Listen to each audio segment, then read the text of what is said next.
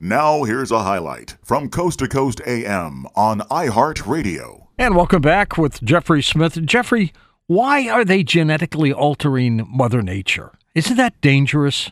you know, there's a long history, George, of the narrow minded and arrogant scientist that completely misunderstands and misdirects the attention and technology.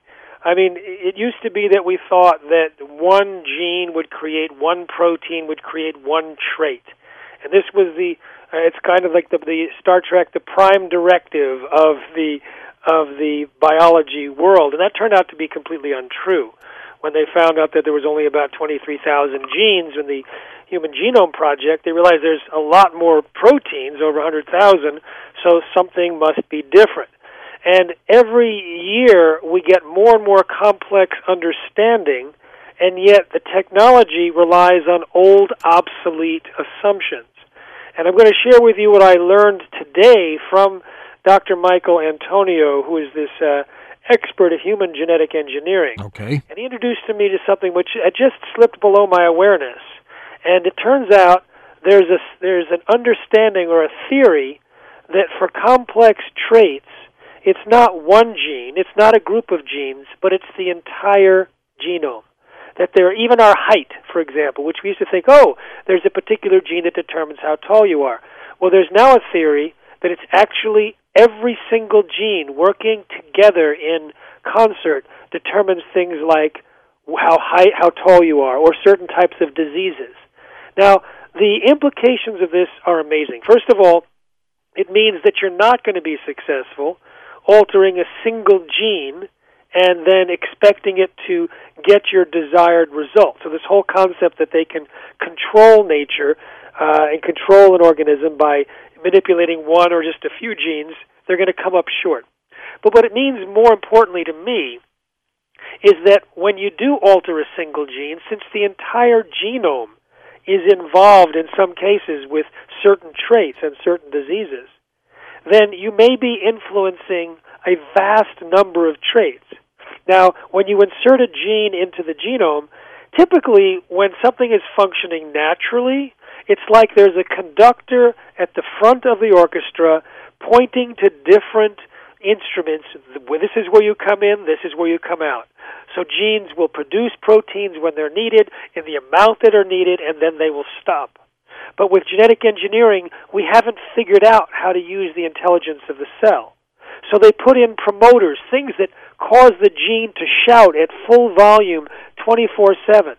Now imagine that same analogy where you have a conductor conducting an orchestra, but instead of a violin, the first violin, now you have a very loud and brash kazoo, as loud as you can possibly make it, destroying every single piece of music that happens out of that orchestra. In other words, the problem is that when you genetically engineer something like that into a system, you can have side effects that run through, in the case of a human, mood, behavior, uh, lifespan, height, eye color, all different things that might be complex genetic traits, and we have no way to even evaluate that now, let alone protect someone from those changes.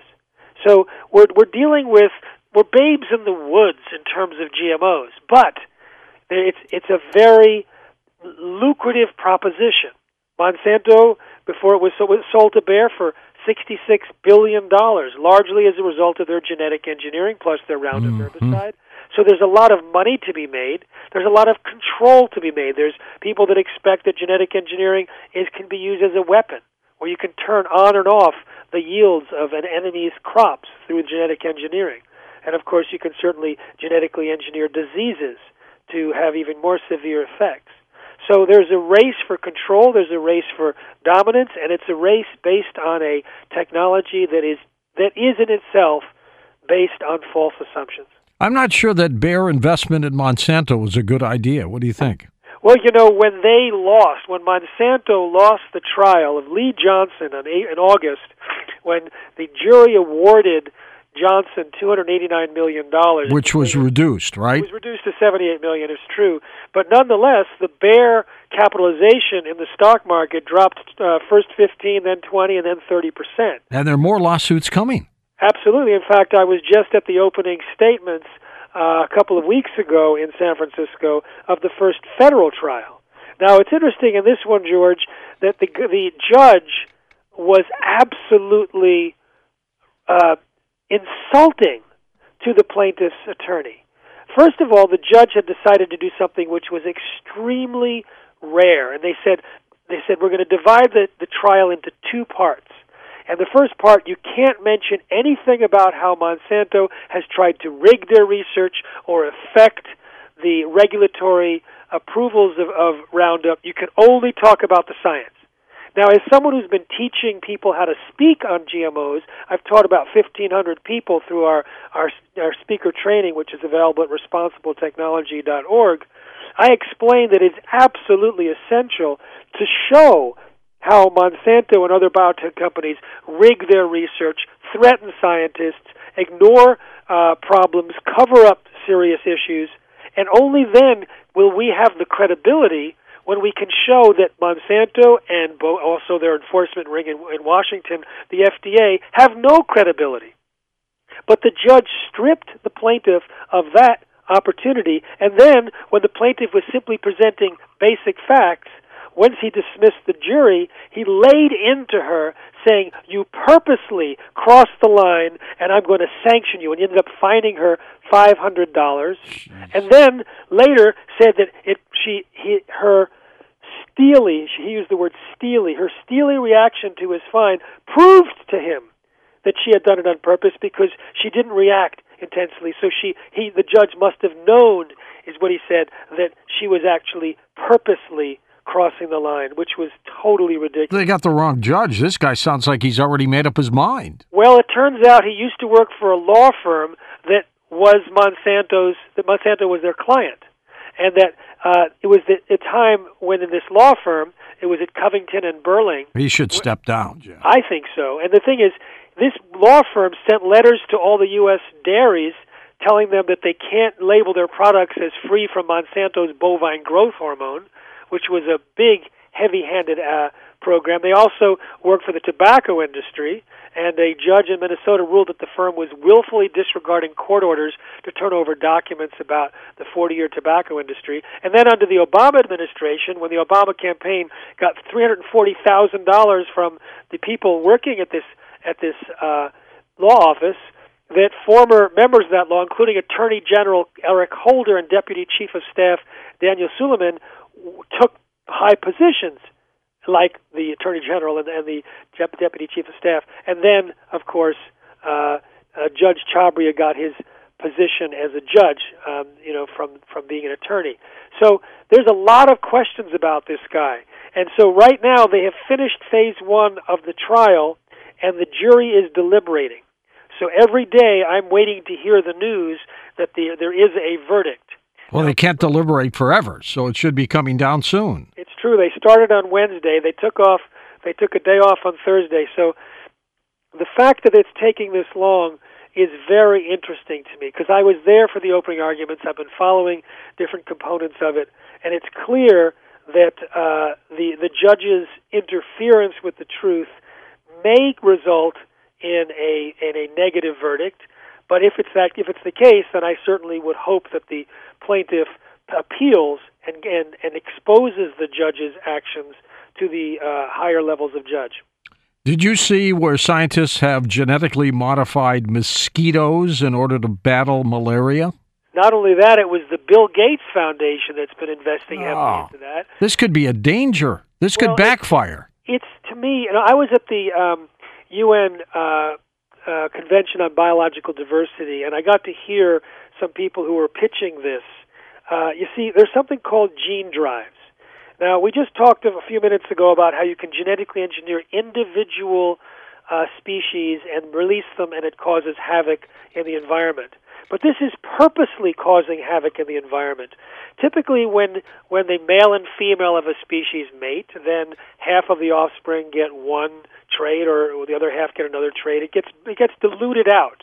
With gene drives, it turns out that every offspring gets the trait that you've set up because it, trans- it it's there in every in each chromosome. It gets transferred to all the offspring, and so they want to create a program through gene drives where they can literally kill off an entire species.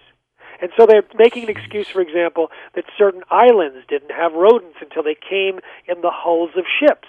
So let's introduce gene drives to kill all the rodents in the island. Well, if the ships brought the rodents to the island at some point, then you genetically engineer the, the rodents, and a ship might carry it to the mainland, and then you've just wiped out the entire rodent population. Or because there's genes that can switch on and switch off and become silenced, you may end up with changes that you never expected, and you may end up with some kind of Franken rodent that's quite dangerous. Now, in the case of these of these malaria, they want to genetically engineer to create the the uh, females so that they're they're more like males, or actually the males the females so that they're more like males and they can't bite, and they also are largely sterile. So they're wanting to eliminate the type of mosquito that carries malaria. I've always wondered why God created the mosquito in the first place, Jeffrey. you know, it's it's true that that we don't like the mosquito, so it might be a good public relations exercise for them to bring that out as the first gene drive. However, insects as a whole are quite important. They have they have they keep alive part of uh, the environment, part of the ecosystem. And I don't know if you if you read the report recently last year where or last month where the number of insects is plummeting so much it can create an entire catastrophic global extinction on, and they're blaming it on an industrial scale intensive agriculture and the numbers are astounding they got 40% of insect species are declining and a Jeez, third are endangered the, the total mass is dropping 2.5% a year suggesting that the entire insect population can vanish within a century. I mean, what happens if they create by accident a six inch mosquito? And they're all over the place attacking people like you know, little monsters. I talked to a scientist at Oxitec, which created a mosquito that creates supposedly sterile offspring. Now, they had lied to the public over and over again in every country where they actually got a chance to release it. They said only the males are released, not the biting females. But it turns out that there may be a high percentage of biting females that are released because their sorting method is flawed. And they said the survival rate, there's no survival, so that there's no problem, it won't persist in nature, and yet between 3 and 18 percent can survive. Now, I talked to this uh, scientist. I think his name was Derek Nimmo, and I and I was both. We were both testifying before the uh, the mosquito control board in Key West, where they wanted to release the mosquitoes. And afterwards, I said to Derek, Derek, you know, the saliva of the mosquito gets into the bloodstream of a human. Have you tested the saliva of your genetically engineered mosquitoes? And he said, Well, we're just now doing a test to see if the protein produced by the inserted gene gets expressed and is found in the saliva. Now, I'm thinking, you're a little late, Derek, because you've already released millions of biting mosquitoes. That's right. In four countries. And then I said, you know something? When there was a study done on human genes, they found when they inserted a single gene, it changed up to 5% of the functioning gene's levels of expression. So you can have higher levels of toxins or allergens, genes shut off, genes switched on. Shouldn't you tech check the entire composition of the saliva of the mosquitoes? His response was classic. He said, "Good idea." So, so I don't trust these guys to to be in charge of the genome of our of nature. I don't want them to replace nature. I don't want them to impose their profit-driven motives on mosquitoes or anything with a technology that's known to create side effects. In fact, I interviewed a genetic engineer in Florida who found that when she tested her insects over 200 generations, the gene was stable.